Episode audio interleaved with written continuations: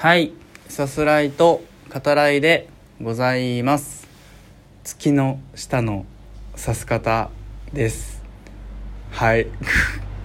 まあ今回「トップガン」なんで、はい、ちょっとキザにね言ってみたっていうだけですけど、はい、今回はベランダからお話しさせていただいております。はい。であれですね。あの小田福壮さんに「いいね」をもらった男。指す方。でもはいありますね。これあのこれ配信してる日の前の日か、えー、ライブ。ねあのレオナルドさんと一緒にしましたけど、まあ、その時もね言ってはいますけどね。あの先日のキキソースのツイートですよね。うんあのしたら「いいね」をねくださいまして。本当にこう懐の深い。うん。企業さんだなというふうに思います。うん、あの前回を収録した後にツイッターね確認したら「あのあいいね来てる」っつって多分その声に出して、えー、驚いたこと多分今年、えー、一番になるんじゃないかなって うん思いますが。はいえっとまずはその昨日のライブですねレオナルドさんと、えー、まあ、ロッテファンの、えー、レオナルドさんと、まあ、僕はベイスターズファンなのでで、えー、そのチームがね激突する、え週末ですねをこう前にして、えラジオトーク内でね一緒に、えコラボライブさせていただきましたけど聞いてくださった方あと、まあ、ギフトやねコメント、えくださった方本当にありがとうございます。こう好きな人同士で、まあ、今回野球だったわけですけどそのあまりにもねディープなところまで行っちゃうとあのせっかくね聞いてくださってる方そのやっぱ置いてけぼりにしちゃうとこもあるだろうしかといってねそのふわっと話すだけでもやっぱ物足りないしなみたいなところをこう探りながらやってた感じはありますね。結構自分の中では今までのライブ、まあ、収録含め、うん、難しいなってやっぱ改めてねこうお話しするのって難しいなって、うん、思った回でもありましたけどあの終わった後ね学長にこう感想を聞いたりしてね LINE で、うん、まあでも楽しかったですよね。うん本当レオナルドさんにも感謝ですね。うんたっぷりねこう延長して1時間使ってお話しさせていただいたのでそれも良かったですよね。本当こう週末のね1カード3戦あるわけですけど、うん、どの試合も楽しみだなというふうに思います。んでえっと話変わりますけどあの音楽ですね。僕今更って言っていいのかな？もう発表されてからえー、もうすぐ2月ぐらい経つのかな？あのオフィシャルヒゲダンディズムヒゲダンですね。の、えー、新曲「ミックスナッツ」をね、えー、最近ようやく聴き始めまして。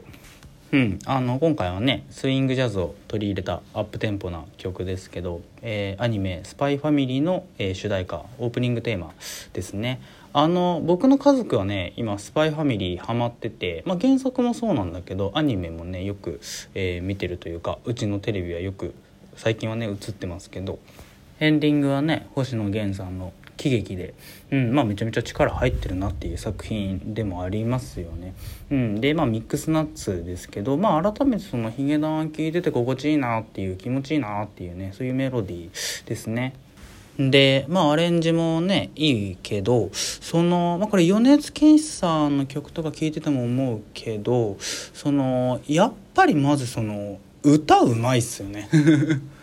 その曲のねクオリティの高さもあるけどそのなんつうのか曲をそのきちんと形にしてるその歌唱力ですよね。やっぱすごい高いなって。うんヒゲダン聞いててもねすごい思うんですよね。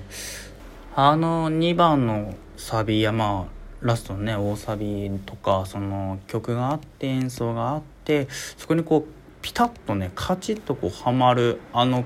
歌声というか歌唱力。うん。はあっていうね。はあ気持ちいいっていう。うん。やっぱあのヒゲダンすげえなって。うん。改めてあの今更ね思いましたけど。はい。というわけで、えー、見ました「えー、トップガン」1作目です。はい。についてねここから、えー、まあお話ししていくんですけど、まあ、今回は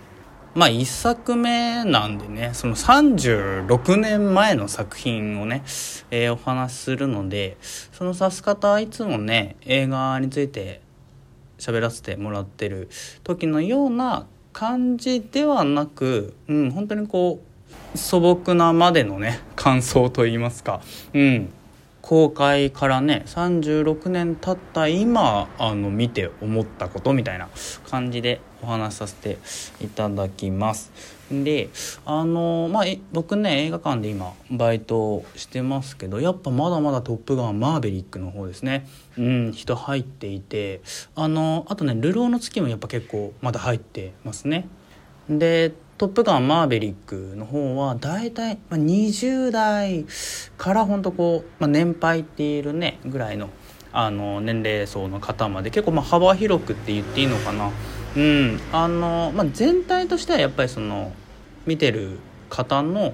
えー、年代はね高めなのかなとは思うんですけどでまあ「流浪の月」はねこう10代20代の方中心に、うん、入ってるなっていう印象でその辺のこうご覧に、ね、なる方々の層というか、うん、その辺をこう働きながら見るのも面白いなって、うん、思ってますね。はい、で「流浪の月」とかだとさその高校生の,、うん、あのお客さんもね多いですね。うん、でこの前とかその、まあ、カップルですね、うん、あの女の子の方が、えー、男の子結構まあシュッとした感じの男の子だったけどがこうロビーでねこうまあ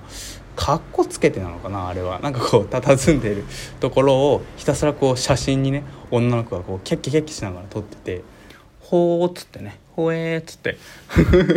見ながら、うん、この2人はこれからルノー月を見て何を思うんだろうなとかね。そんなこともふとね、えー、よぎったりしましたけど。まあまあそれはいいとして「えー、トップガン」ですね。言うてもねあの見たことないよっていう方もおられるかとは思うので、えー、一応、えー、あらすじ概要を引用させていただきます。アメリカ海軍が設立したエリートパイロット養成所トップガンにやってきたマーベリックやグースをはじめとするトップクラスの男たちは実戦さながらの厳しい訓練に明け暮れる。女性教官チャーリーとの恋やライバルのアイスマンとの激突そして訓練中の事故によるグースの死を経て成長していくマーベリックはやがて敵ミグ戦闘機との実戦に出撃する。アメリカ海軍全面協力による迫真の空戦シーンの数々やケニー・ロギンスやベルリンらの曲を用いたリズム感あふれる映像で世界的ヒットを記録した。となっております。はい。今のあらすじでね思いっきり大きなネタバレも入ってる。はい。読み上げましたけど。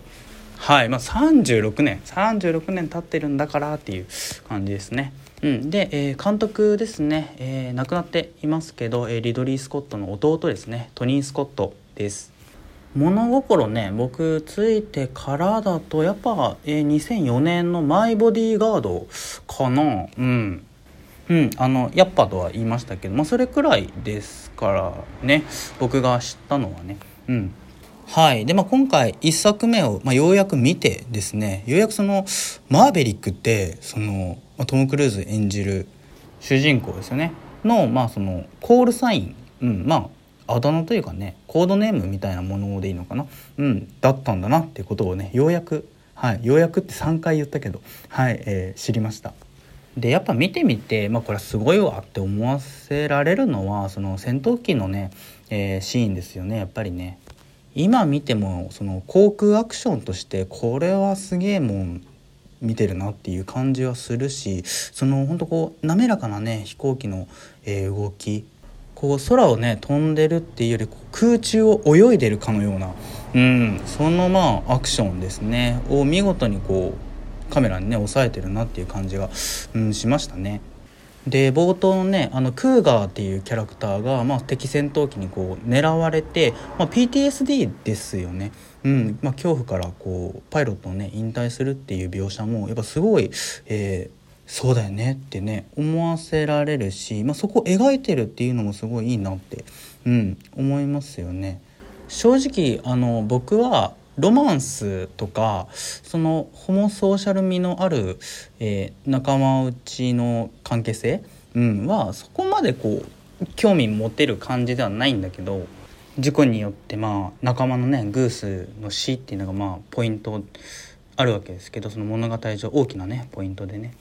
亡くなったグースをね抱きかかえるマーヴェリックにこう波が迫るショットとかの何て言うんですかやっぱ美しいですよね。美しさゆえの切なさっていうのかな、うん、でまあマーヴェリックですね。主人公。無茶無謀そして無軌道な男ですね。危険やあと、まあ、何かをねこう失う、うん、それらこう付きまとう道を歩むパイロットなわけだけど、えー、人を守るための勇気を発揮する時にアメリカ映画的ではありますけどあの真の勇敢さを手に入れるっていうことですね。はいトム・クルーズ眉毛つながってるのになんであんなかっこいいの？1作目もぜひ。ではまた。